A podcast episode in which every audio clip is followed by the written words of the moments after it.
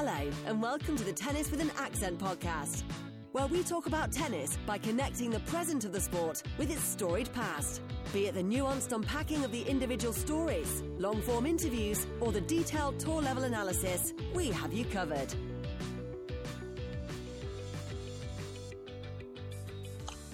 Hello, everyone. Welcome to Tennis with an Accent. This is your host, Saqib Ali. Today, I'm excited to be speaking with one of the big names in the coaching business for the last two decades. And no stranger to big stage, it's uh, Aussie Roger Rasheed. It's an absolute delight, Roger, hosting you here on this podcast. Uh, thanks very much for having me. It's a pleasure to be on, and I uh, look forward to uh, well talking what we we uh, both enjoy, and that's tennis. Absolutely. I don't take these conversations for granted because, you know, like you have worked with some of the biggest names.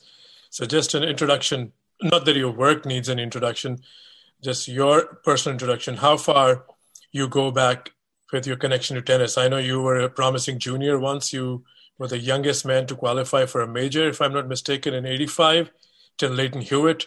Your charge broke that record maybe later on. So, just uh, fill the listeners in. How the love affair started with you and tennis?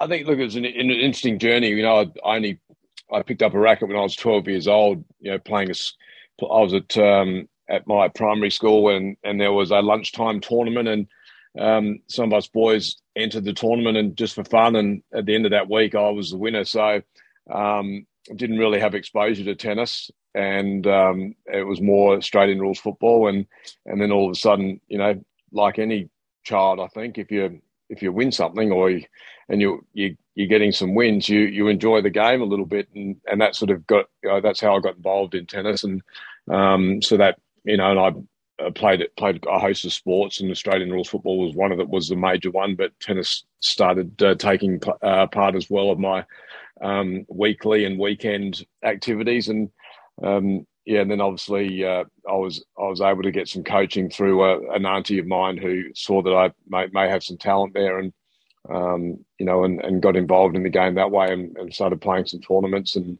uh, it was re- it was really quite organic, and it wasn't it wasn't fueled by family members uh, who have got a history in tennis, and so there's a sort of a a, a lifeline that's sort of been generational. It's uh, it was very much very organic and, and something that I was doing on my own own devices really, and uh, not pushed into. So uh, I guess when you when you sort of have some uh, ball skills at, at and you're actually able to play the ball sports, um, then it'll be sort of more about what takes your uh, fancy, what you're excited by, and, and I guess who the influences are through your journey, uh, which actually end up um, leading you down a path. Sure. So, was it a difficult choice between choosing among the two sports, Aussie rule football and tennis? I know you've also played uh, the Aussie rule football at a quite high level. So, talk about that choosing between the two. Yeah, look, I I think it was definitely it was a situation where back back at that time in tennis, if if you go back uh, through the years, you needed to the whole the the thinking was you needed to make the tour. You had to get on the tour early. So when I was 15, I you know I was um, I decided to take tennis on as as the number one sport, even though Australian rules football was very much dominant. That, that was uh, that was my major sport around the country. I was probably uh, in in the best handful, and you know I was I was offered some um, uh, a place at two major football clubs in in Australia uh, to actually as a young as as a young talent, obviously not to play in their number in their A grade side, but uh, to get to get into the system. So, um, and that doesn't normally happen too often. So, but at the time when I was at at my schooling and in front of some a couple of sporting icons really in um, in South Australia in in sport in football uh, who were helping me, um, guiding me a little bit, mentoring. They, you know, we just thought that maybe tennis was. Uh, the pathway to go early, and if and if it didn't happen to work out in tennis because the nature of the beast back then was you needed to sort of get on the tour and be be good early. You know, turn turn professional and get there at 17, 18 and 19 and and and things needed to happen at that young young age. Obviously, as we know now, uh, right now the current climate, that's extremely hard to do um, with the physicality of the game and the rigors of of the of, of what the tour provides on a yearly basis. So um, so I took the tennis journey and went to uh, went to the US and, and to New Braunfels in Texas, just outside of San Antonio, John Newcombe's Tennis Ranch, and I uh, was able to get a scholarship there. So uh, for a year, with a whole host of players from around the world, just you know, there were probably about twenty of them, um, including Americans. Um, and that was something that I had to jump at because my parents weren't uh, weren't financially in a position to uh, put me through any tennis schooling or academies or, or, fly me overseas and do all those sort of things. So um, I went down that that road and spent a great year in New Braunfels. I loved the the American. Um, you know the fact that there was there were just it was a numbers game. There were more. You know the first sanctioned uh, sectional tournament I played uh, was the first week I got there, and and you know it was 128 draw. You know I'm only used to 32 draws here, and sort of you, you could actually work your way through to the quarterfinals without dropping too many games. Whereas my very first round over there, you know, five days after I've arrived, I'm I'm three hours in at six four in the third, and uh, you know I, I ended up actually winning that tournament. But every every match went to deep three sets, and uh, it was one of those grinds. But it was it was perfect because that's what you wanted to do. You wanted to be in front of competition, um, and and a lot of variety in, in match play and, and the people that you're around culturally. So it was a great year for me uh, to do that and be away from home at such a young age at 15. But um, yeah, so the tennis journey happened, and um, you know, if I fast forward down the road, it was really you know I started then in that in that year actually having back back issues, which uh, I didn't really know too much about, but I um, I just sort of dealt with them, and then that ended up taking me out of the game at 21 and um, into my 22nd year. And, and, I think you know I had a uh, my I guess my one of my strengths and one of my downfalls was I had a I had a real big appetite for uh, for enduring pain. I like to work against force. I like to train against force, and uh, so I like to push myself and and and sort of see where I could take myself, and regardless of what sort of my body was feeling, and um, yeah, that's a good resilience. There's a bit of resilience around that, but also I probably probably didn't sort of uh, treat the issues uh, as they would have been treated now in the modern day with with so many people around you, and and that's um, yeah, that was just courtesy of the environment.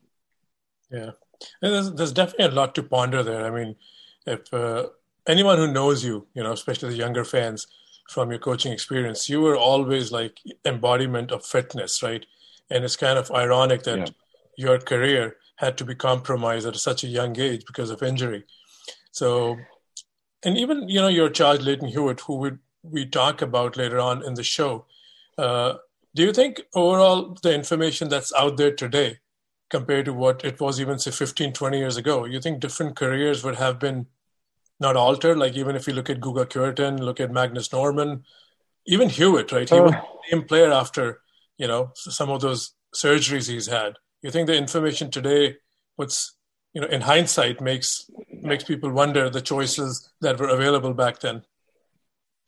Uh, uh, in some areas I, I just think the basic the, the the baseline of it all is that um, and we were doing a lot of this as well so yeah then you know there's one thing I do love is is the physical side of the game and and, and any sport in, in any sport is actually tick off on the things that you can control, and that's one of them. And I can actually get myself in physically the best condition, which actually does uh, contribute to the mental state of mind and and um, and also performance. So um, it wasn't the be all and end all. It's it's not the uh, the big foundations of what I uh, as a coach, but um, there's a lot more deeper stuff than that. But it was the num, you know, it was one of the very. It was sat on the top table um, about what you needed to tick off on. So uh, but we did it diligently, and we did it with um, you know with a lot of recover recovery pre pre um, um, you know looking after your body beforehand as well, so you could actually absorb the the, the loads as well.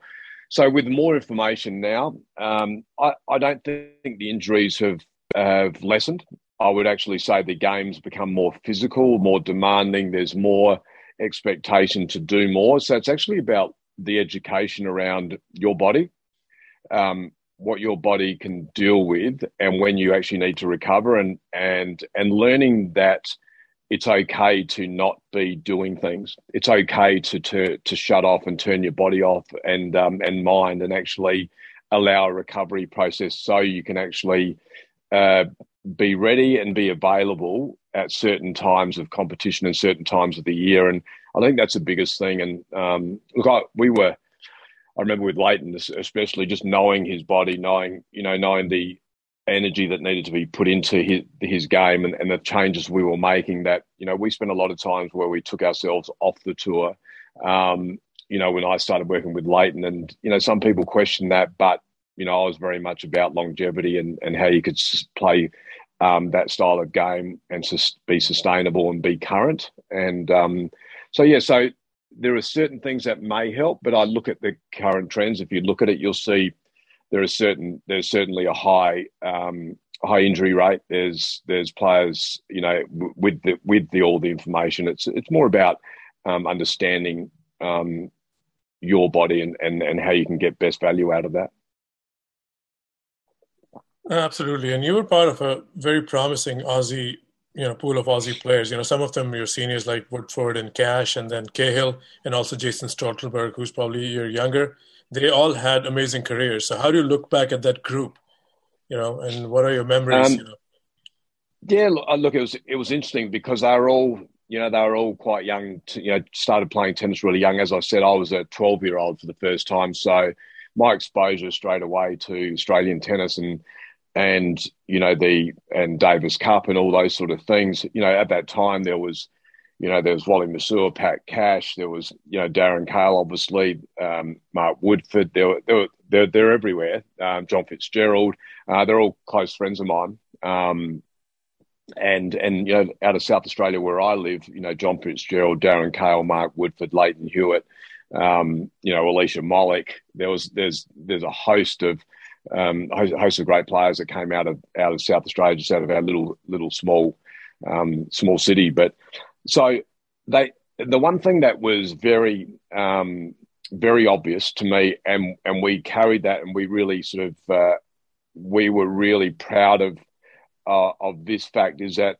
we just we gelled, and we were all about um, wanting others to be successful and we're helping each other out on the tour. So there was a great cohesion of uh, of players that Australian players that wanted to help each other out, wanted to wanted to get um, you know the most out of each other to help each other. We'd go and you know have practice sessions where you know we'd help each other. What you know, what do you want to work on? Right, let's go for it. You know, I'll help you out, and you know, and so we invested time with each other and uh, supported, but also.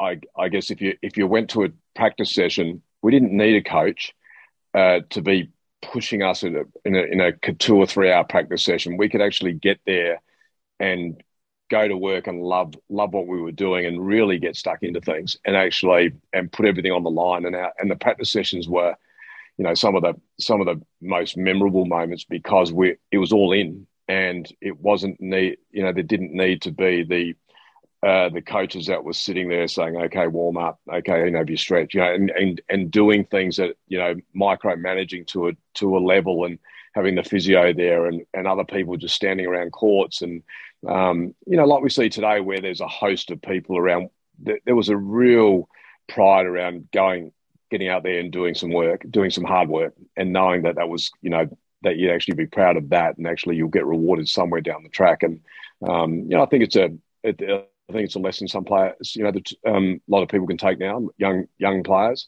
uh, that they can actually go out and you know, it's funny if you just sat and watched um, young players step on the court, they'll be waiting. They'll be waiting for someone to do something and to to give them an instruction um, instead of just uh, grab some balls and get on with it.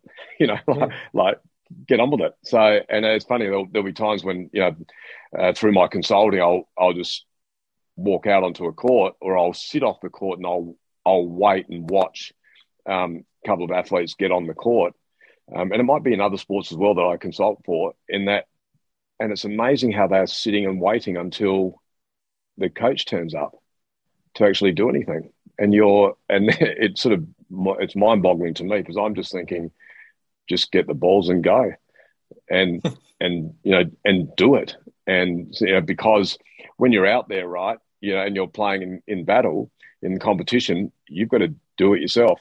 You've got to make things happen yourself. So, yeah, we're very much at the moment um, got this real model where you know we're waiting, um, we're waiting for information. We're waiting for the coach to tell us what to do or when, you know, what, and how it works out. And then there's then there's another person telling you something instead of actually being able to just get out there and, and do it yourself and figure things out. And I think that's a real component that's really important to to educate young young athletes coming up. You know, because the the drive and the push uh, needs to be internal uh, first and foremost. And if it's not, um, you know, you can get supported around the edges, but you know, and at times maybe that support system needs to take a step in front of you and take the lead. But in in reality, the majority of the time needs to be uh, be driven by the external, you know, fire inside to you know to actually to enjoy the sport, to improve the sport, develop yourself, um, and allow yourself to move forward and, and create opportunities.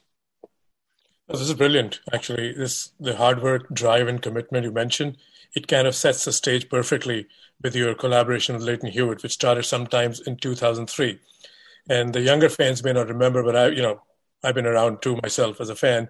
So I remember when you were brought on, uh, there was like you know some commotion in the Australian circles that Hewitt deserves a more credentialed coach. And then you, you know, really took him to different heights. You know, you brought him to world number two. He was, I think, 15 or 17 ranked when you took over. You remember that? And, you know, was it a fueled motivation for you or you were pretty clear how you're going to go about this? Um, yeah. Oh, look, I remember it all. It's, it's uh, you know, the, the noise is always there, isn't it? Um, regardless of, of, of who it is. And I think, you know, I actually started, um, doing some things with Lleyton at the end of 2002, actually, and and and I and I was with him from that point on, and then uh, took over the reins in 2003.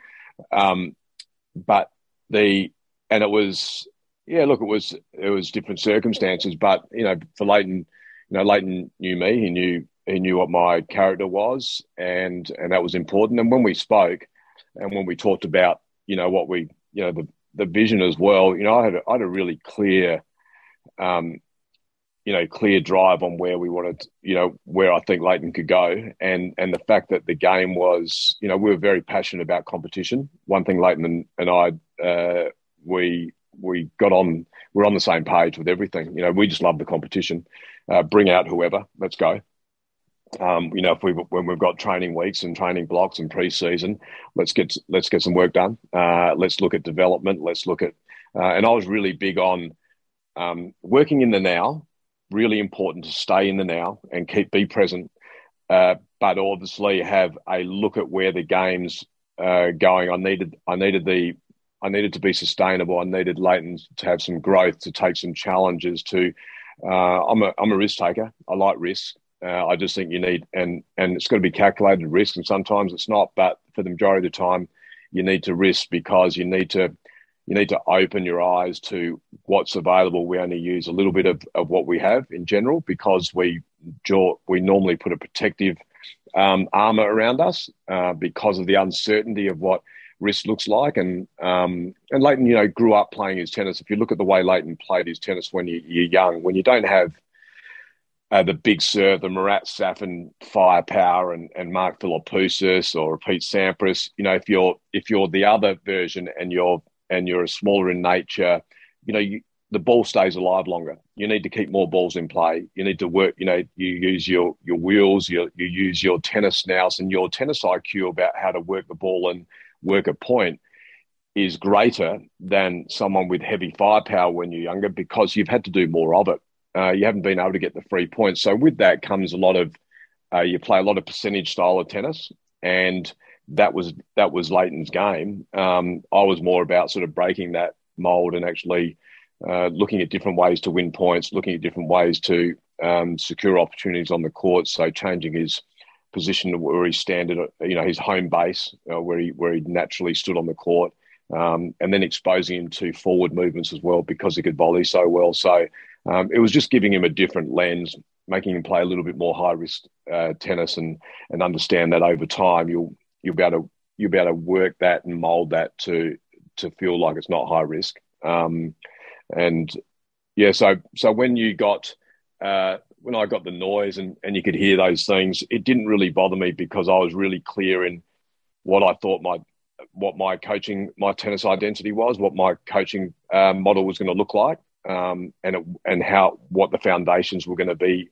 uh, with that model, um, because I wanted that to be obviously you know something that uh, had currency, but also it it was it would it would reward reward you as an athlete, um, and uh, and I just yeah I was in my own lane and uh, in the lane of the athlete and um, together and and it didn't really bother me what um, anyone said about it. Sure, you can go you know at that stage yeah I could understand why people say oh where's why don't you get the high profile coach, um, but gee there's uh, there's something to be said for uh, you better be better be careful when you're actually what is the high profile coach? Um, and and and what do they bring with that? Because sometimes is it just a pr machine that drives that profile? Um, or is it something that's got some uh, long-term uh, sustainability? And, and my i guess from the day one my coaching structure was more about can i leave something that sits with the the person for life that is there, you know, whether it's about, you know, so, and I was more, my whole coaching brand from day one is about personal performance first and then get the skill, get the, get the, whatever's attached to that. So if it's tennis, if you're a tennis player, my first thing's about, I need to get the best version of you first. I need to make you feel um, good good. I need to make you feel like you're inspired you're excited about the daily challenges. Like what is it that actually makes you uh, feel good as a person? And how do we develop that person? Because if that person's happy and vibrant and excited well everything that you do uh, then that's related around their sport um, or business let's take we're obviously talking tennis here everything you do that you're that's related to tennis uh, whether it's on court, off court, the challenges that are attached to it. We're just attacking them with with great clarity because the person's there and they're present, and there's no, you know, because we're getting the best version of them. They're really, so that's that's generally been my, um, that's been my foundations of coaching and dealing with people in uh, in sport and in life is actually looking after you first because that's really that's the number one issue um, that we have. It's very clear that when you look at the athlete and you'll see they're in a bit of a rut and things aren't going well, forget about the tennis. My first question is what's happening outside the court?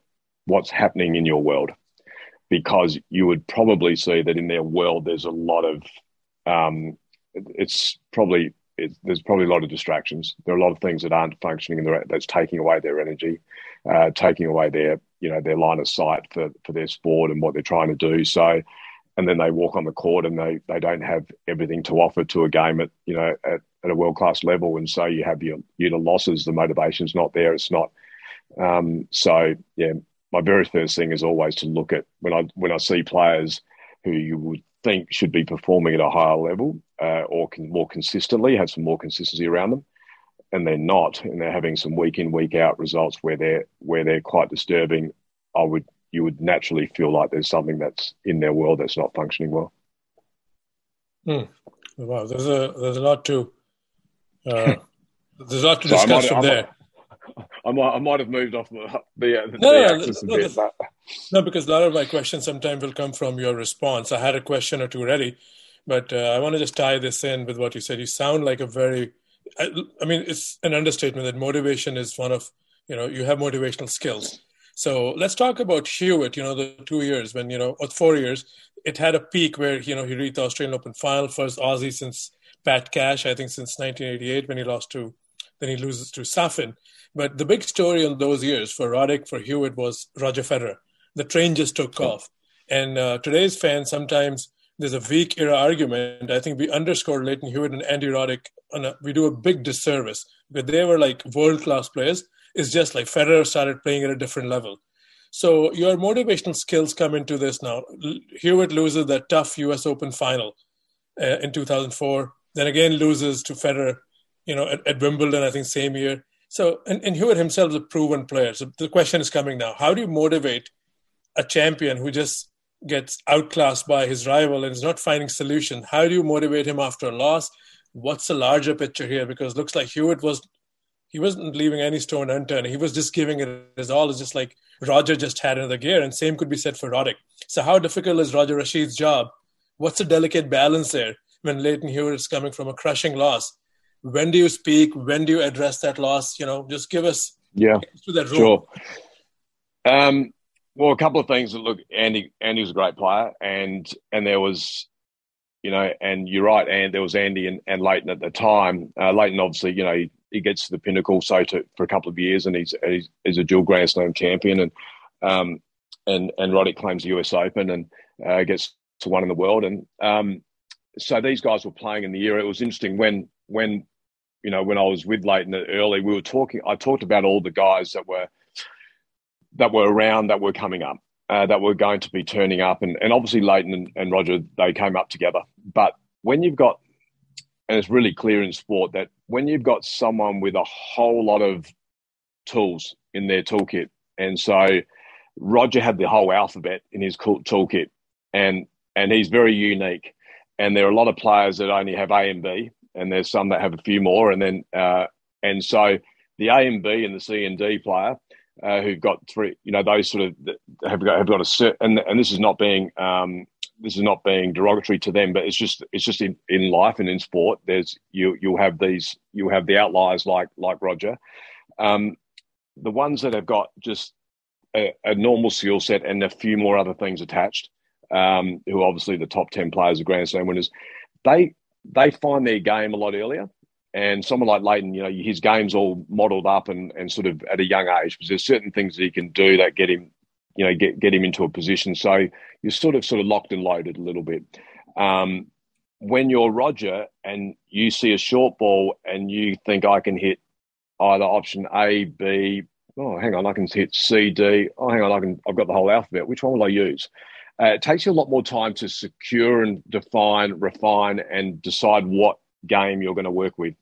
And so there's always going, and so, and with that, it's frustration. So for Roger, a lot of frustration there internally because it would have, you know, sometimes he would have, it would have all worked out. Other times it would, you know, these these errors that turn up because he's experimenting. He's got so many different ways to experiment with his with his shots, um, and you know, which is which is the beauty. And we've been all been privileged to to see it uh, ripen and, and crystallize. But uh, so that Roger was always going to come, and he was always, if he had some people in front of him or he could work it out, he was always going to crystallize and then be so dangerous that he was going to take you and, and, and overtake the group. That wasn't obvious for me.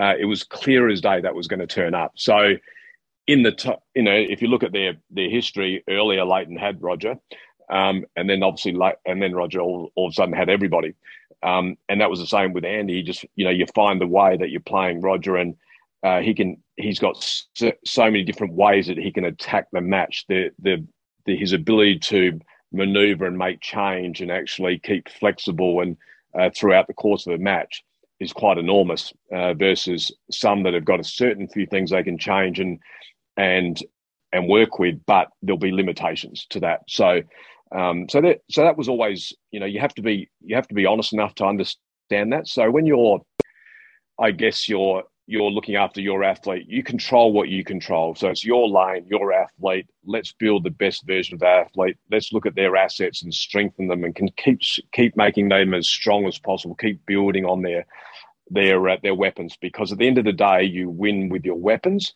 Um, you need your weapons to be firing, and you need to keep developing your weapons and continue to make them at that level. And then you look at areas of the game where if you get exposed a little bit and I'm only talking about getting exposed by when I'm coaching, when I was working with my players, I'm pitting them up against the best in the world. So if they if they're going to play Roger, how are they getting exposed? Where are they going to get exposed? Okay, how could we could we potentially secure some of those areas and make them, uh, you know, create some safety around those, or how do we look after that area of the court? Um, so what do we add? What do we add there? But in hindsight, so not in hindsight, but my number one thing to Lleyton all the time was go out and we play our game. We look after, we look after our side of the court. We don't invest. Um, this is when Roger was obviously climbed above everybody. We don't invest too much, too much energy on the opposition. We know we look at a couple of areas that we want to work with, um, and I I enjoyed looking at the, uh, you know, I, I, I, look at the weakness of the opposition. Uh, look at not necessarily their, not technically, not necessarily. Yes, technically at times, but it might be moments in matches, might be under certain conditions, uh, their their anxiety levels, what they do in certain times of matches. Uh, there's a whole host of things that sort of sit under that that umbrella. Um, and I might give the athlete a couple of things to look at, but in general, I want you to play the way you want to play the game, and and as often as you can, and because uh, you don't want to be reactive. Reactive when you you have to react when you you know you be reactive when you need to, but the you know the majority of the time you want to build your uh, your momentum by playing your version of the game you'd like to play. So, and and the the other thing is that to stay current, to stay present, stay in the moment, and regardless of Roger's brilliance, if, if we're talking about Roger and, and in that moment with these guys, the moment when Roger brings out his brilliance where he's totally untouchable at periods of times, and there was gee, there were big moments in 2004 where he was beating a lot of top 10 players in sets six love. Um, he, you've just got to ride that out and you've got to stay present and you've got to be available for a moment where you can actually get, get involved in the match. And Lleyton was, uh, so we really focused on that. And, um, you know, yeah, he had in the US Open final, uh, it was six love, seven, six, six love. Um, Rogers' tennis was mind boggling. Uh, there were some things he was doing on, on, the court. I won't I won't pull them out now specifically, but they were very clear to me um, that you you know you leant back in your chair and, and I remember John Fitzgerald sitting next to me at some point. We had some a couple of set plays we were trying to um, to do with Roger and um, what he did off those and the balls that he played off. Um, the shots that he played off those particular shots were extraordinary. It Was John Fitzgerald said, "Did he miss hit that?" And I said, "No, that was right out the middle of the racket." And he, you know, so he you had to um, you just had to stay present and you know in that in that US Open final Lleyton, you know got to it got you know he was it was seven six in the second set he wasn't far away uh, from winning that set you know he had a you know second serve backhand return that he hit in the net which which would have gave him the set um, you know it was a bit of bread and butter but uh, for him at the time and then all of a sudden you one set all. So you don't you don't you don't look at it and say Joe he got railroaded. Yep a couple of six love sets and that's not you know that that would suggest that he's got railroaded. But Roger did that to a lot of people, and and then in the you know in the Davis Cup final in in Melbourne, Lleyton was two sets to love down, and um, and and Roger serving for the match, and same thing, stay in there, stay involved, and Roger didn't serve. You know, he, he broke, and Lleyton turned that around to win that in five sets. So, and we were always of, I'm always of the opinion that if you're playing one of the superstars of any world sport of any code, you just want to get to them as many times as possible. And, you know, you've got to be quite uh, understanding of the reality that if I can get, if I can get a win or two, you know, if we play 10 times and I can, if I get a couple of wins, that might be, that might be enough. It might be, you know, it's it's just a reality around it that you know if I geez, if I want, if I want a couple and they happen to be at the right time at a big moment, well, I'm happy do you know what, do you know what I mean? It's like uh, I, just, I just think it's one of those those things. So we were very I was very clear around what I and Lleyton knew that if he could just get into and I'm very clear also to my players that if they could just get involved early and create some scoreboard attention and pressure, the tennis match looks a lot lot different. When you get the when when you get the best and they they get ahead early, they're unbelievable front runners you can't ping them back. They're very rarely will they let you let you loose. They put their hands around them. They free up even more. Uh, but if you can keep the score line where it's sort of it, it locks away and, and that scoreboard pressure turns up, well, then you're playing you know, then you're playing in a different space. And um, Lleyton did, you know, he, he did a great job of being able to do that. To, you know, obviously Roger when he when he took over, but you know when he when he went head to head with Rafa, um, you know, we got a lot of wins early uh, with Rafa as well because of you know just his his ability to actually to sit and lock in and, and fight and actually do some really cool things on the tennis court that we that I put in front of him uh, in matches. Um, you know, and uh, and the other guys he, he, obviously had a good record against as well. So um, yeah, it was it's quite fascinating. It was different type of, and and it all it all relates to who you've got in front of you as a charge as well, what their DNA is how they how they see co- competition. You know, um, one thing I didn't uh, you know, didn't really have to spend a lot of time on with Lleyton was uh, talking about how how how to really compete. Know, there's a lot of players that are on the tour that don't understand competition, don't understand are they if you if you ask them are they really competing, they'd all they'd all probably say yes. But you know, I would I would beg to differ that a lot of players don't really understand the real the real word, the real meaning of competing on a day to day basis, and, and that's and that a lot of times that's the difference between where their ranking sits with some of them. Hmm.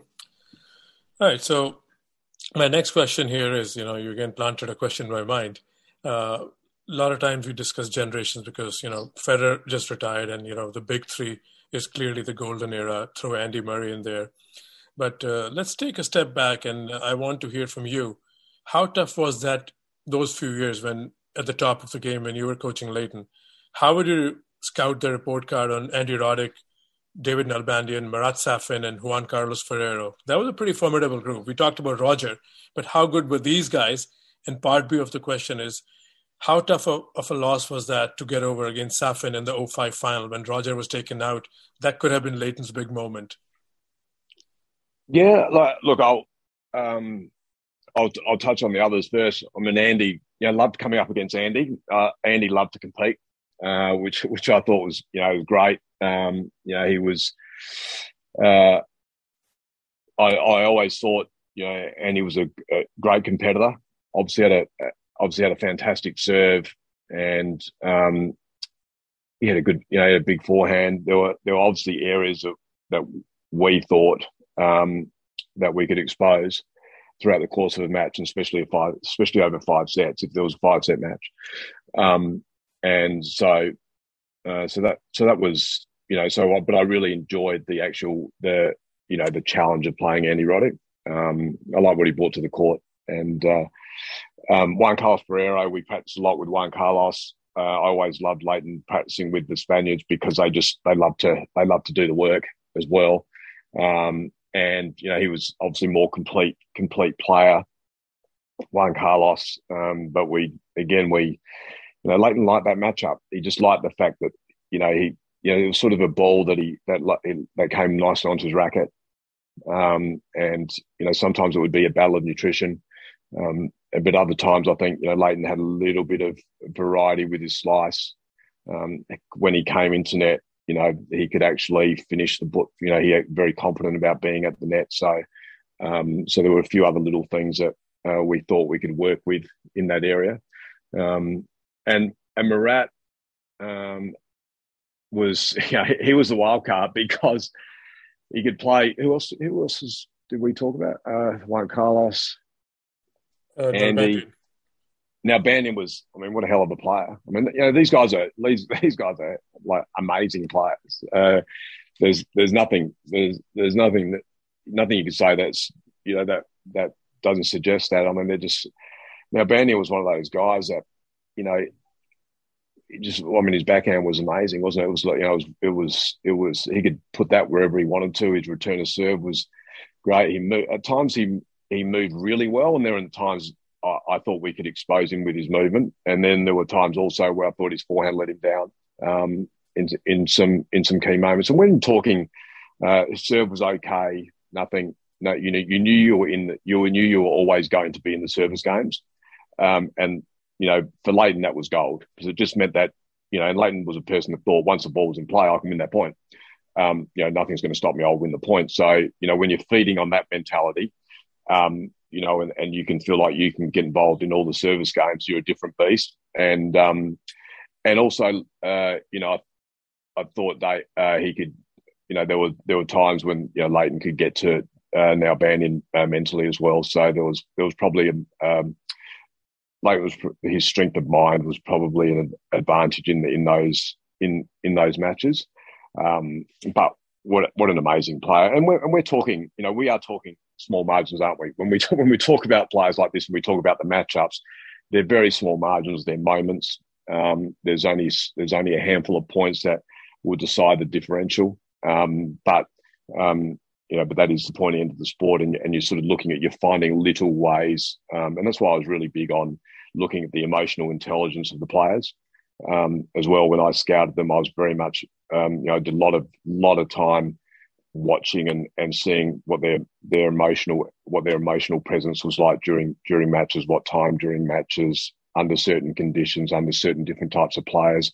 I think my scouting report was quite um, intense, uh, but I was really, you know, I was more about the person more so than uh, a lot of time about, you know, what their games look like because, you know, we're dictated by our emotions. So it was how how how could you keep your emotions who who was emotionally more level throughout the course of the match and against what type of opponents was really important to me to find out. So um, I thought that was a that was an area that you could um, you could work with with your players, um, and I think it's a strength if you've got you know if you've got some linear um, emotional presence during matches because you know there's good emotions and there's also you know damaging emotions out there on tennis courts as well. So you need to sort of keep that within a range um, as a as an athlete at the very pointy end. The Marat Safin Australian Open was look. It was it was an amazing it was an amazing moment. I, in 2003, I remember sitting with Lleyton saying, "Oh, we'll win the Australian Open in 2000. You'll win the Australian Open. uh, I'll be I'll be watching. Um, uh, you'll win the Australian Open in 2005." Big statement. Uh, we went on a real big campaign to change quite a few things in his game. Um, we we went on a campaign to you know add some you know add some uh, strength, weight, muscle, uh, power into his game. Uh, as I said, a lot more exposure to different different elements on the tennis court. Um, so it was a real, it was quite a big overhaul. Um, people might not have seen the overhaul, uh, as you know, if you're just sort of watching in and out. But you know, it was a it was a very it was a very big overhaul. And and in that time, you know, in in 2004, I took him off the tour. Uh, to actually make some real significant. Uh, so in 2003, we took him off the tour to make some real significant changes and only played the, after the US Open, only played the Davis Cup ties. Um, in that period, you know, his ranking goes all the way down to 19.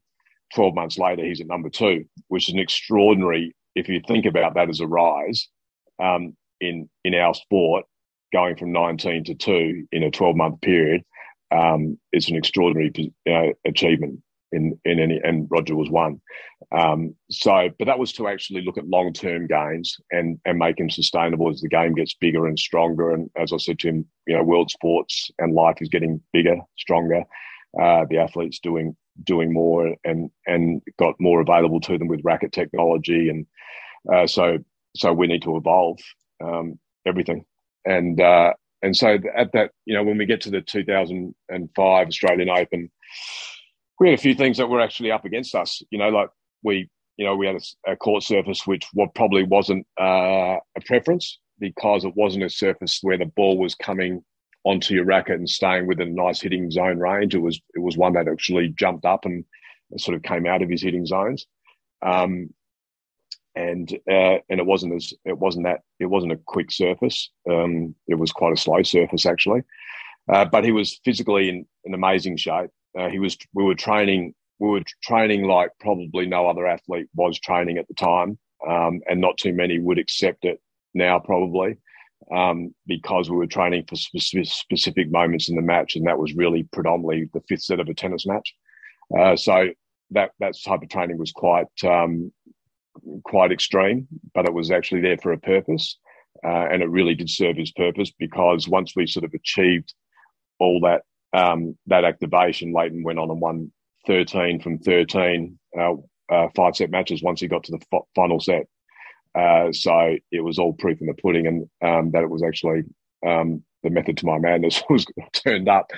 Um, we got to that final. It was interesting. We we went. Through, I mean, if you look at the draw, it was a you know it was a it's a tough draw that he had to had to get through. Uh, it's a great you know it, was, it would have been an all time great draw to to get through and win that and win the um, and win the Aussie Open. But we were in a cocoon. It was it was a first night final.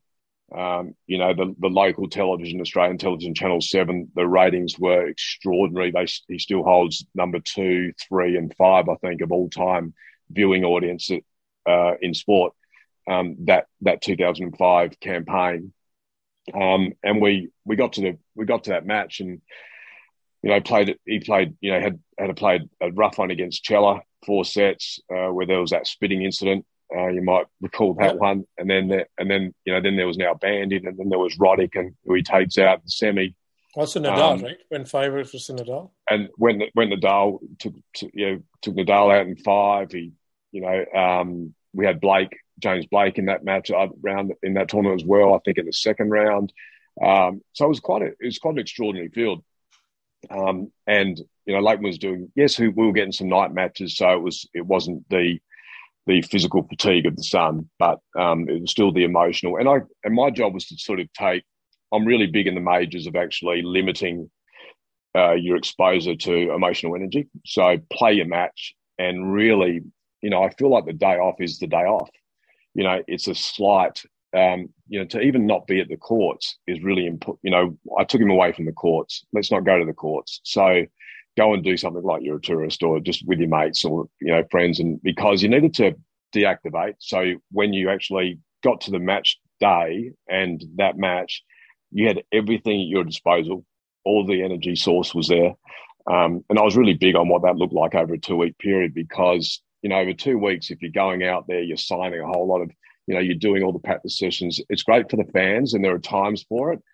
Um, but I also think at the end of the day, we were on a we were on a mission to try and win this win this Australian Open, and you know, he got off to a great start. Uh, did everything we asked for uh, at the start of the match, and uh, you know, there was a moment in that match where you know Marat was able to find some rhythm. Uh, you got to remember he, he, just came off beating Roger and playing a, a pretty epic match against Roger um, in the semi, and then and then um, and then he found some enormous rhythm. I think from the second set onwards, Marat served at 87% first serves and he was crushing the ball. When, when Marat crushes the ball and hits it flat and hard, it's very hard for you to manipulate and change direction of that ball. Um, yeah, and he was ended up being a bit too good, and Lleyton couldn't change the momentum after after um, Marat actually found that rhythm. And I, and I, guess you know serving at eighty seven percent gives him a really really um, yeah made things a lot more flexible for him in that moment. So was it disappointing? Yeah, it was shattering for us for sure. Uh, very proud um, time though, because if you look at the work that we've done, look what we were trying to achieve. Um, you, you, know, it's not that easy to achieve, you know, the dreams all the time. Um, but we gave it one hell of a ride, and, and Lleyton put it all out there on the court, and um, you know, and I, and I just think it's a, uh, you know, it was a credit to him to actually actually to do all those things over the over the years to actually give himself opportunities, uh, and that's really the most important part. Um, yeah, does it still hurt today? Yeah, it does, just as bad, uh, and it probably hurts Lleyton just as bad as well because you know I, I know for Lleyton, you know, to be the Australian Open champion and, and follow Pat Cash. Um, uh, you know, I mean, Cashy, Cashy had those moments against, you know, um, at the Australian Open as well, where, you know, against some pretty, you know, am- amazing competitors. And, um, you know, it would have been great to actually step out there in a finals campaign and, and, and hold the trophy. Absolutely. So, if you don't mind, I know you said you were training Lleyton Hewitt like no other athlete was being trained to be in certain situations. Yeah. I mean, people who listen to these podcasts eat that stuff up. If you don't mind sharing a little bit, not everything, but what was the training like? I mean, what were you putting Lleyton Hewitt through? I'm all ears. yeah, I'll look at. I won't go into it depth, but I, but I, you know, I was a big um, you know, I really, you know, the at the fifth set of a tennis match, you're quite fatigued, um, you know, mentally, emotionally, and uh, it's really important to be able to learn to navigate, um, navigate yourself through the times when uh, there's a bit of anxiety around, and there's there's fatigue, there's emotional fatigue, physical fatigue. It's things that you don't necessarily uh, become acclimatized to because you're not exposed to it at um, often enough. I mean, how how often? You know, if you look at the top hundred players in the world and ask them how often they're playing five set tennis matches, well, you know, there's very few that that would say that I've played, you know, two this year. Um, and so when you get to that pointy end and that extreme end, and you're three and a half hours in, or uh, sometimes more, um, how do you, you know, how do you manage yourself? So, so my our, my training, you know, that I created is is virtually about learning how to manage uh, the moments and how to actually spend time in that in that uh, put yourself in that time you know spend spend a lot of time where you're actually fatigued your decision making is questioned you know you'll challenge that your you know this the your energy systems are at different levels, and you've got to actually try and figure things out and feel comfortable in those moments. So um, it basically that's basically. Uh, um, but what we did around that, I probably I don't I won't, won't expose too much. I won't expose that, but that's what.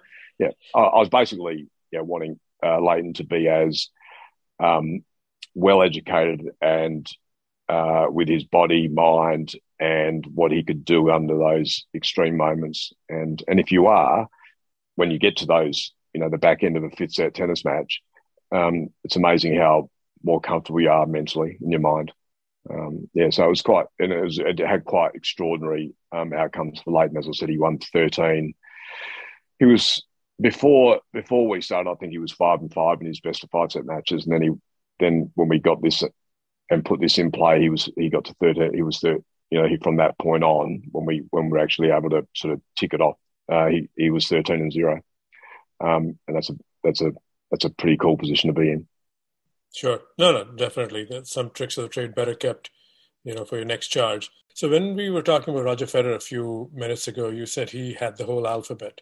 So you got an opportunity to coach a similar player, Grigor Dimitrov, who had seemed to have the mm-hmm. alphabet. Mm-hmm. You know, yeah. and you said, you know, uh, so how different was that challenge in terms of coaching a player who had so many, you know, options in the, in the toolkit, and then his maturation is a lot different than what you've already spoken about, Lleyton Hewitt, who would need to spend hours out there to win a match compared to some of the big hitters or the more, you know, more talented players. Not that Hewitt is not talented, but you know where I'm going with this. So how difficult of yeah. a challenge it is for a coach to get the most out of Dimitrov, and how close were you to get the most out of his talents? Yeah, uh, look, it was. Um, I mean, yeah, everyone's got different types of talents. Obviously, you know, Lleyton, there's you know speed, playing under, playing at the big big points of the big moments uh, with calm. That's a talent. Uh, knowing what percentage shot to play at the right time, that's a talent. So there's a whole lot of different. You know, his his the way he saw the ball off the racket, off the serve, is a talent. Um, so there's and then you've got the the visible the visible talents that we see as as tennis uh, enthusiasts, where we just you know we're spectators we watch and we see that you know that this all the court craft and and and Grigor's one of those kids. I mean, they you know his nicknames originally was you know which which I which I used to cringe at um, Baby Fed and Showtime Dimitrov um, in the ATP book. I remember my, the first thing I did when I, when I agreed to do some work with him, I said, "Oh, we need to get rid of those nicknames." um, because it wasn't his identity. It wasn't him. And uh, what I love about Grigor is, and I still do, uh, we're very close uh, still today. And, um, uh, you know, there was only a, there was going to be a window for me with Grigor because my daughter was a certain age, and there was going to be a, there was going to be a time when I was going to put a bit of a line through uh, full time 30 you know 35 week commitment to coaching 30 35 week uh, commitment because of my daughter's age um, as a young girl, and I wanted to be around as as her father. So and spend you know don't miss her um, journey in, as a young as a young girl. So um, so that was my, I guess the first unfortunate thing for me is I, w- I would have loved to have spent a, a bigger volume of time with Grigor. Spending the two years that we had, we made rapid change. Um, so he had the yes, you're right. He had all the skills. I remember our very first practice session. We're on the on the practice court, uh, before I said yes to spending time with him, just you know, a couple of days in LA, and we just spent our first. We had it. We started hitting some balls, um, and Grigor was trying to show me all his tricks. Uh, you know, all the shots that he's got, and you know, with that, you're making a lot of errors, and you, you know, you know, so and so it was very clear to me that um, no one had really educated Grigor on how to play the game, and that might be sound silly, but how, I, how do I really play the game and what what shots do I need at what times and how do I respect the ball and actually give and and and really become a true competitor on the match court. Um, and I guess that was the biggest thing for me is to give Grigor that education to to get him to understand that it didn't need to be. I didn't need to see all all the shots. I didn't need to see them. I needed to see a complete player that understood what it was like to compete properly, um, and when to use certain shots, when not. So it wasn't. It was. Ne- it wasn't narrowing his. I wasn't putting a ceiling on him at all, but I was just giving him a bit more of a feel of what what really gets the job done. Um, and, and I know you've got all these weapons, and I know we could you could play these shot from here, and it looks it'll be great, but doesn't necessarily win you.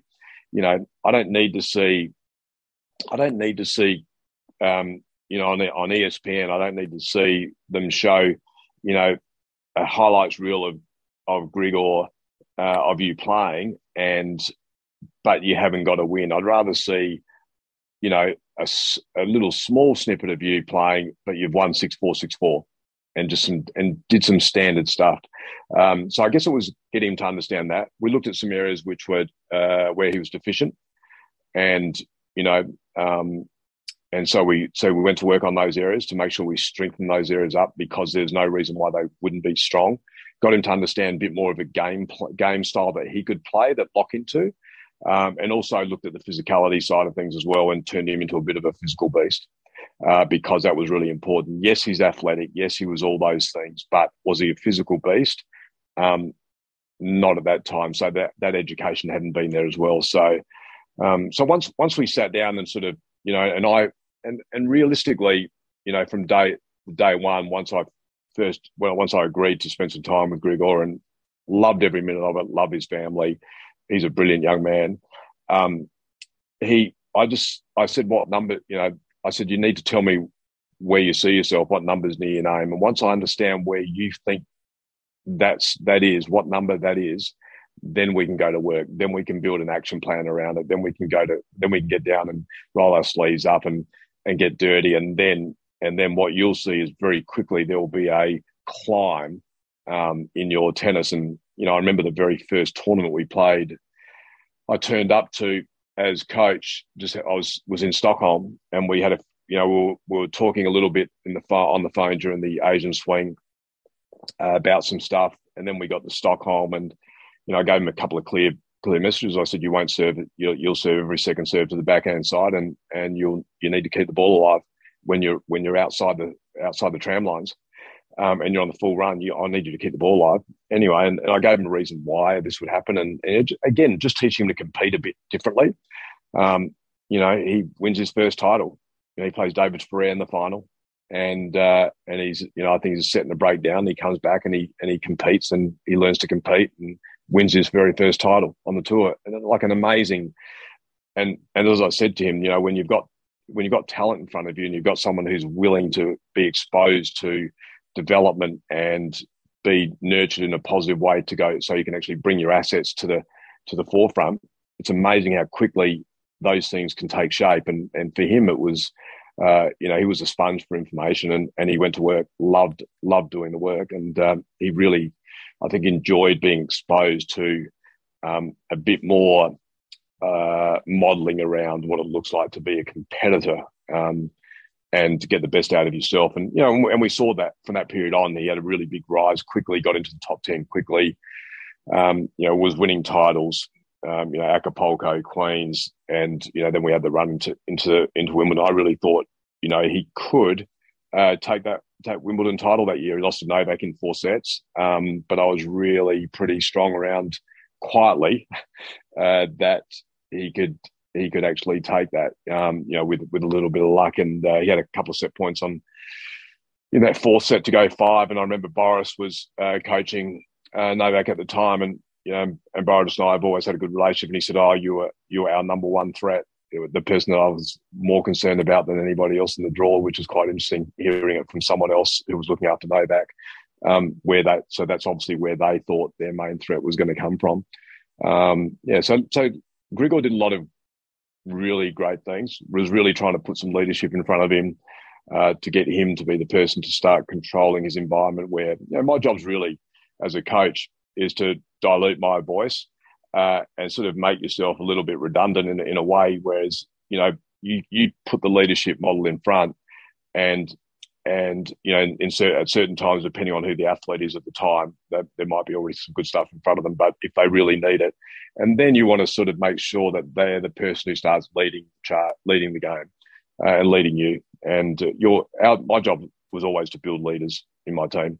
You know, whether you're the physio, whether you're the you're the player, um, whether you're the agent, you know, we want leaders. We want really forefront leaders with sort of broad thinking. So, you know, like, uh, Grigor was um, it was exciting to have um, as a player because there was so much you could do. Um, and I just think we made some really big progress really quickly, and and it was going to be, you know, I was my my um, regret that I wasn't able to to be the person to be there for five or six years, um, because then I think there would have been some really big things that would have taken place because there was a lot of sustainability. So, um, yeah, and change is uh, change is good at times, but also having the stability. If you look at the guys at the very top, their stability is really important. Absolutely. Uh, that also, you know, makes me want to compare another player that you coach, not directly with Dimitrov, but Monfils. And a lot of mm. common folklore on the tour and the fans is like Monfils is more showman. Of course, I don't doubt. I think he seriously wants to win. But how far is that removed from the reality? Or did you have to instill some seriousness into the overall charismatic package that is Gael Monfils? Uh, uh, I'm smiling. You can't see me. I'm smiling because he's he's like a son to me. Oh, actually, they all are. Um, you know, um, Grigor's like a son to me as well. Um, again, extremely close relationships, still do. Um, and I love Gael because Gael came, Gael went out hunting.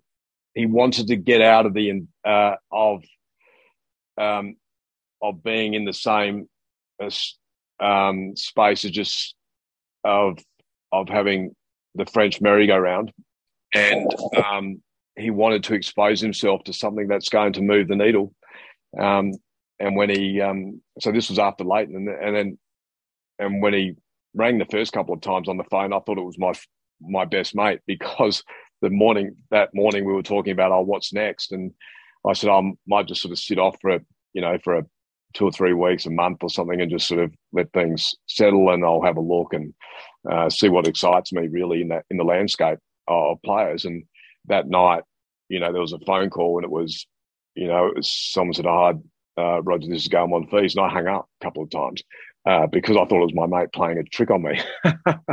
uh, we, we ended up talking and, and um, you know, and Gael was really clear. He, he wants someone to, to put some hard work into him to, to, you know, and, and show them path and, uh, and get something out of him.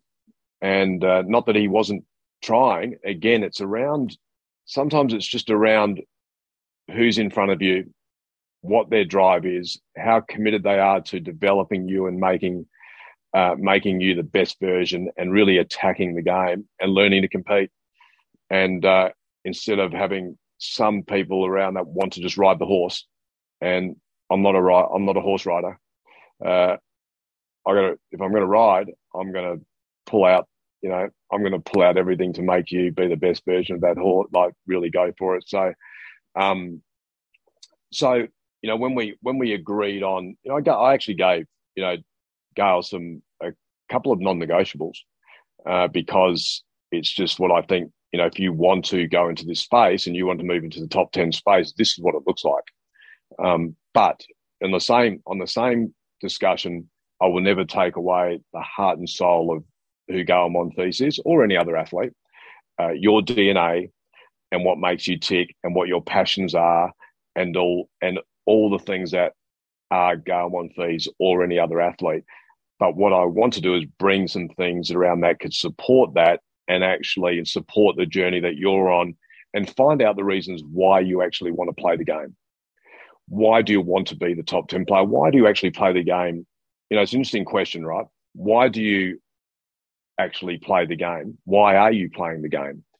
Uh, some people play for different reasons and well actually a lot of people are so, and and they change throughout the course of their careers so finding the why is really important because once you understand the why and where they would like to move with it then you can sort of build some uh, you know you can build a business model around that uh, that's but again it's about around the player and their dna and actually just bringing things that, that you can bring that actually give them the opportunities and Gael locked in really quickly you know we, he came to south australia and we did pre-season here in, in the in the hot summer um, locked in. He made some big changes, and you know, really, you know, quite quickly we we put him into a top ten space. Um, and he always wanted to compete. Uh, there were just things that um, you know, it was just about how do you make him accountable to certain things, and uh, he was really invested in wanting to be that type of uh, person. And all along the way, we had a bunch of fun. I mean, to, to for me to learn, you know, the one thing I love is learning the different cultures, learning the different environments, their upbringings. Uh, I was really big on understanding, you know, understanding. You know, I've, I've gone from an Australian, I'm jumping into onto onto a French. You know, I'm jumping in with the with the French. Uh, someone who's you know his dad lives in Guadeloupe um, and mum's from Martinique, and there and so you've got to understand their their whole cultural upbringing. How was he brought up? You know, what's his? What about the schooling? So I did a lot of uh, did a bunch of work with about French schooling and and and wanted to see how they brought up young men um, because that was important to understand that because we probably operate here in Australia a lot differently than the French do um, in a whole lot of areas when they're bringing up young people. So, and it would be the same in the US and, and other cultures. So you've got to understand that environment. So you don't you don't want to be a person that comes in and tries to take over and change everything and make and make these and make things shift, but you don't have you don't respect or understand the upbringing or their environments. Um, I'm a real big one on being educated first around all that, uh, and then finding out the why, um, and then putting stuff around it from there. It's interesting that you you know you call Monfils and Dimitrov that you you know they're like sons to you, and that kind of speaks volumes the kind of relationship and the kind of investment you make into people. So I want to ask you something more generic uh, about the coaching industry because I remember when Larry Stefanki was coaching Fernando Gonzalez, he was mm. approached by Andy Murray, and I think somewhere Stefanki said the difference was Murray's agent called him, and Gonzalez picked up the phone himself and called Stefanki, and that kind of made Stefanki decide. So, are you big on a player approaching you? How big is that a connection in today's business, or is that lacking? Is it becoming more, more you know, driven by agents and more professional than what it used to be even say 20 years ago? Uh, yeah, look, I, I, think all my all my guys have actually approached me, um, which was interesting. I like that. You know, Gael rang, uh, Grigor, um, and Grigor's they were together uh, when they when they spoke to me. So the Grigor's in the room. Um, uh, Jo-Wilfried Joe Willie was, uh, you know, uh, we only were only going to spend a pocket of time together. It was actually calculated like that uh, to make some real shifts, which we did. It was really, really, really cool, cool collaboration. Um, but I'd know, I'd known Joe for quite a while with with uh, Gael, so we were you know both living in um, Switzerland, uh, spending a lot of time practicing with each other. So they were easy. Him and his agent at the time was you know it was very easy conversation. So I do like the player ringing up because um, you know, there was, uh, you know, and, and there've been, you know, there've been a quite a few other high profile players that have actually picked up the phone and uh, and spoken to me as well over the journey. Um, but the and I do like that, and because you want to hear from them, and you know, to be able to go to go back and forth with an agent for three or four days, and then you know, and then and then there's a commitment, but you have actually haven't spoken to the player yet. Uh, really weird because I actually want to I want to I want to feel their their energy or and what they talk about and and you know and just and just spitball and ask some questions. I mean, you know, be be curious. You know, for them to be curious, for for me to be curious, and um, and then get a lot around that, and then you I guess you can you can get a bit more of an understanding around that. So, yeah, I think look, there's there's still a long way to, you know, there's a, there's still a long way to go in that space.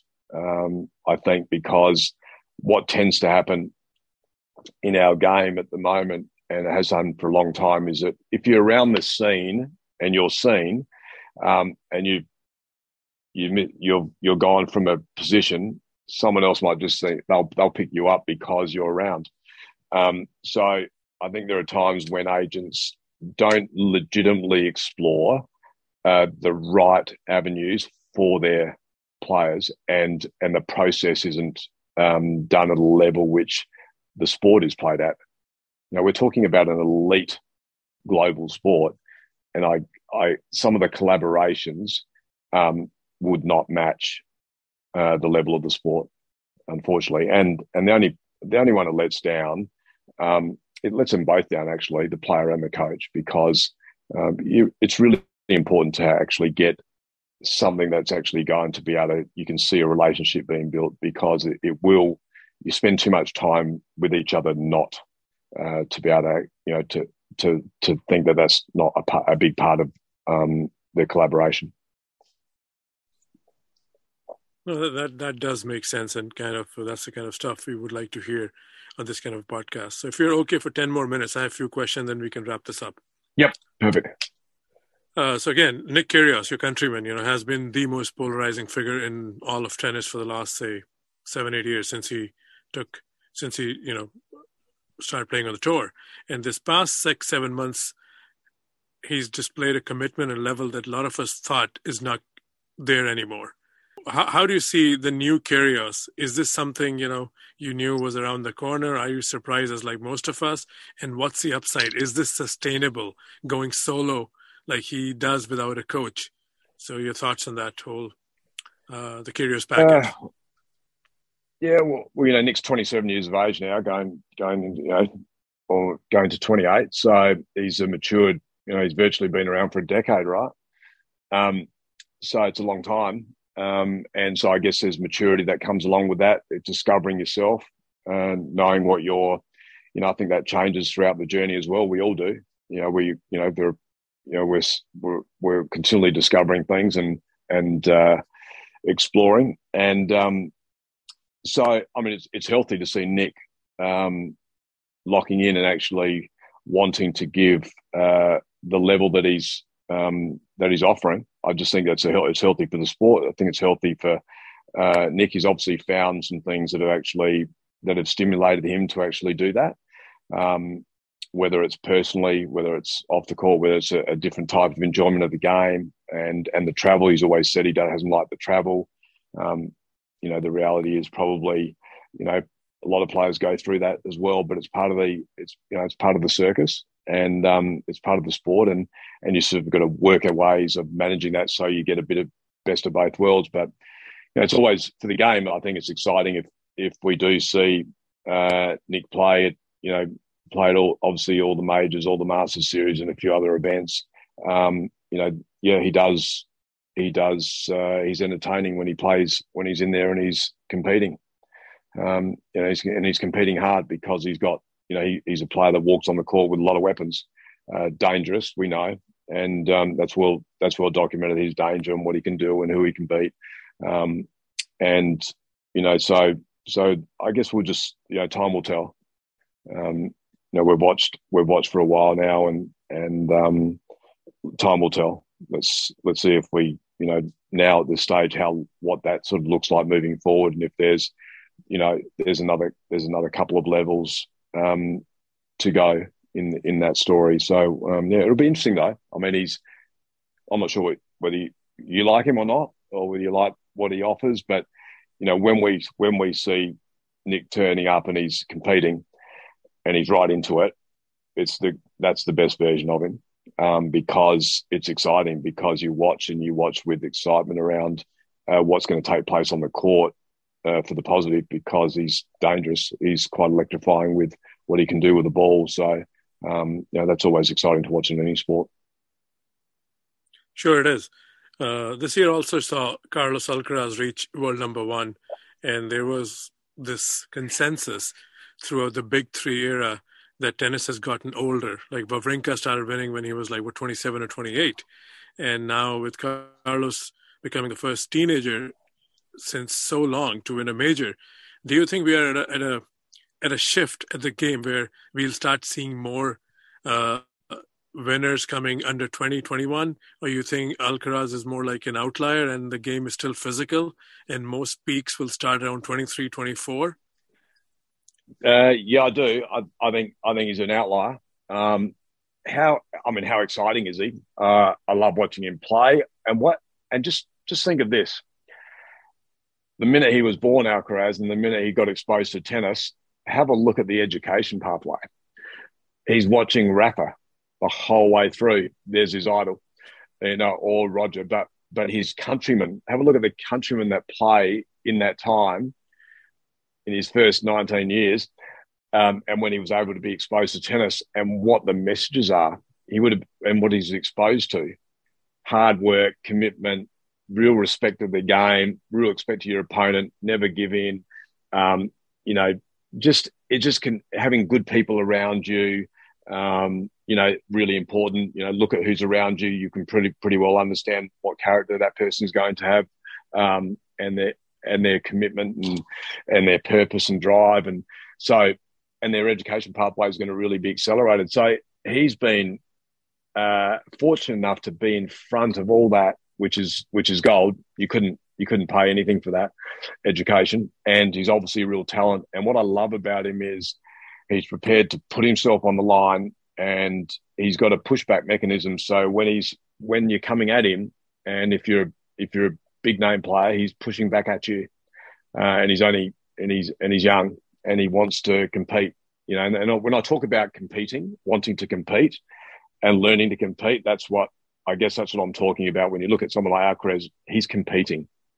He's out there and he's got, you know, he's going, he's going after it. He's not afraid to play shots. He'll take some, he'll take risks. He'll, he'll be aggressive. He'll come into net. He'll, he'll, you know, he'll, he'll use the full court, which I'm, I'm a massive, um, you know, I, I'm a massive believer in, in, in the way the game should be played and he then pushes back at you and he feels like he's never out of it and he's not going to surrender to big name players or people that have been there longer than him because he thinks wow you know he's he's in awe. There's there's none of that. Not so that's competing. Um, and can they can you keep turning up and doing that? Well i don't think so. If you look at the group you know i mean rafa's still around. I don't think he's going anywhere uh, in the next few years. I wouldn't think so. So you've still got to get through rafa. Um, and we know what can, you know, these guys just don't give you give you a passage.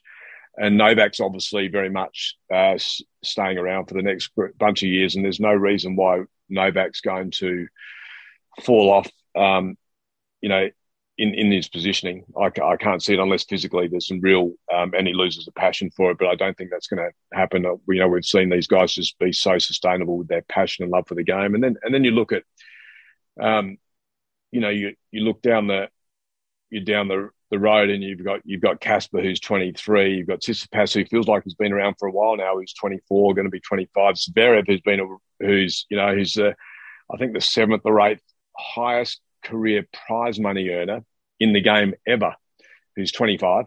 Um, and I know the prize money means nothing, but you know he's 25, um, yet to win a major.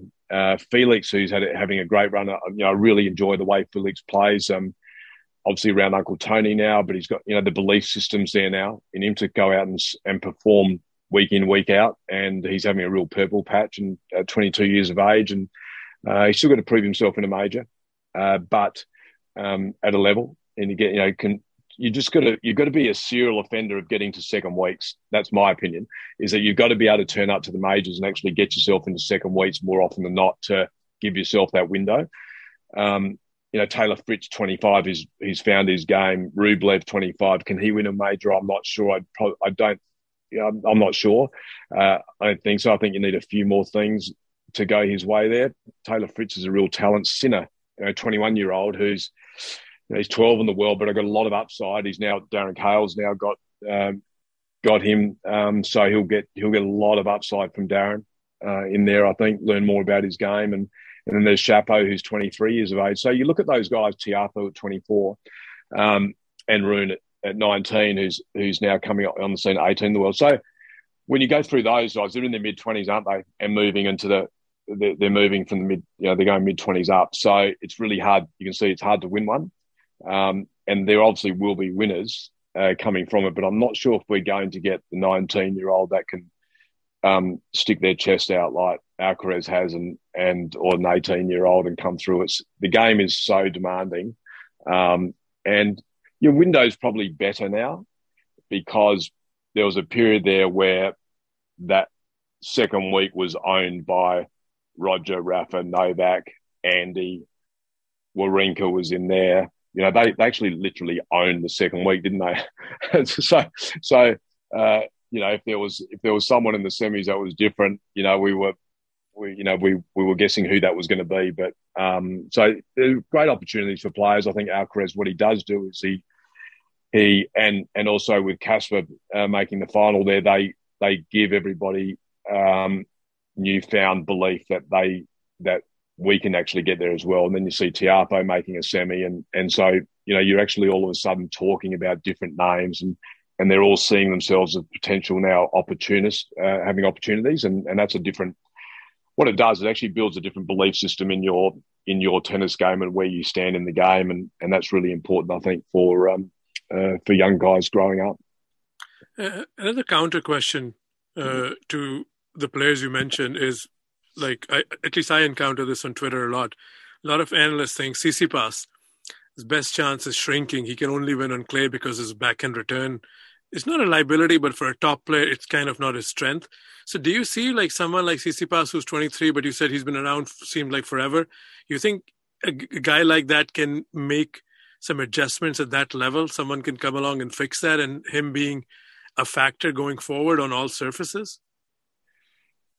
Uh, I think someone can fix that, uh, fix the area you're talking about. Um, you know, it's sometimes it's hard for a single hander, as we as we see. But you know, Stan's won them, Rogers won them. You know, there's certain things you can do, um, but you've got to you've got to be prepared to take maybe you know maybe it's you know it's time for Tsitsipas to take some uh, some other you know listen to another voice. Uh, you know, really committed, really in a committed way um, because you know because he has you know he has his group around him. He has the odd pop in and out, um, uh, but that doesn't really happen too um, too often. but you know, ma- imagine listening to another voice for longer.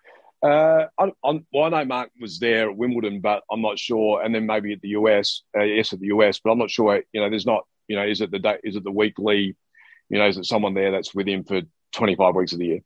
Um, that's going to really have a look at maybe ways of tweaking to actually give him the, the, the bit of bit of extra. And I I would like I'd probably like to see that if I was at Tsitsipas, just to have some other voice that's there for quite a while, for quite significant amount of time during the year to to maybe look at different ways. You know, as you said, he's 24 going to 25. So, um, but sometimes you know, this is the beauty of our sport, right? It's uh, they uh, the sport is about you know the player goes and they're not going to a club and looking after you know being coached by a coach. They get to they get to decide what their environment looks like, and uh, there's a lot of moving parts in you know in in the tennis environment with certain players and what they believe they need and um, who they need in their corner, who they don't need in their corner. So um, they live and die a little bit by some of the choices they make. Hmm.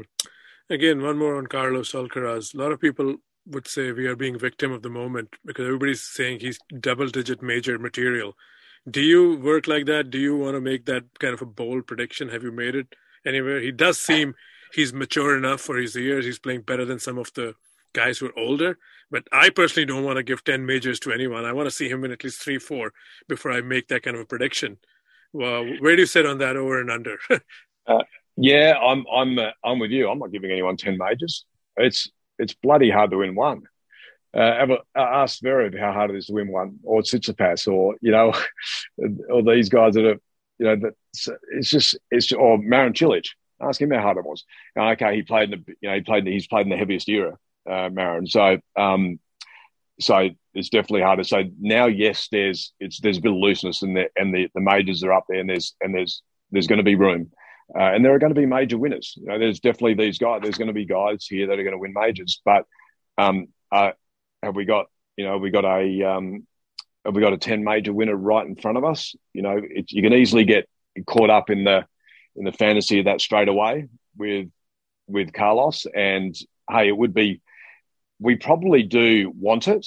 I mean, your sport needs your sport needs two things. Sport your sport, whatever sport it is, it needs rivalries because we live and we love the rivalries. We it's a must watch, you know. So um, we want the rivalries, and we probably need one. You know, we need one or two to be really big in the sport. So where they can, where they are the promotional, you know, they're the weapon. So we've been fortunate with Roger, Raff and Novak, and um, to be there, and then Andy, obviously in the UK, but um, and, and around the world and, and Stan. But those three guys have significantly been the big drivers. But um, that's what the sport needs. So let's hope someone can win 10. Well, they, they'll be seen as one of the all time greats. They'll, they'll be nowhere near the, the, the 20, 21, and 22 we're looking at, which is extraordinary. Um, but it is extraordinary, isn't it, when you even just say those things? But yeah, it's hard for me. I would, I couldn't put a number near his name right now. It would be, um, yeah, that would be a, that'd be a bit low percentage, wouldn't it? right, so, so, no, I agree. So, last question: Is there any name out there that you would be that'll make you go back to the coaching ring? I know you're doing media these days, but is there some talent uh, that excites you if the right opportunity um, comes? Oh, look, I like the. I still, I could, I like the consulting side of the coaching, where you could actually come in and have, you know, ten weeks with a group, you know, with a coach, with their team, like looking how that's working, and actually being sort of sitting sitting there and actually putting a different set of eyeballs on it for periods of time. Um, and because, you know, I, I have a 15 year old daughter at the moment, which actually takes me away from being a full time coach. Um, and so that was my commitment to her at the moment. So, um, but to be able to consult and be involved with, with some of these players and actually then look at their look at their games, and so you, you sort of get a bit of independent activity. Um, there's a, there's quite a you know there's a there's there's like those young guys. Uh, I like I like players that are young, um, quite uh, you know not not a lot of distractions, but also you know quite flamboyant. That want to actually be you know they want to really go after the game and actually evolve and use the whole tennis court. So I like that type of player. Um, and there's there's you know there's quite a few there that you know I mentioned that would be you know they'd be exciting guys to work with because they're a they they're young, they they look like they're pretty hungry. Um, and they want to evolve. And and so yeah, so hopefully, you know, that's that's my my space at the moment is doing personal performance with the athletes, uh, looking at their looking at their setups uh, and adding some value. And um, but doing it full time right now is yeah, it's just not available to me at the moment because of I need to be dad. Um, so and uh, I, I, I've, I've got to be good at that. I've got to try and get a got to try and get a win there. That's really important. Absolutely. Wish you all the best. And thank you so much for your candid and generous views. I enjoyed the conversation. Hopefully, the listeners will love this. Thank you, Roger. Thank you. Appreciate your time.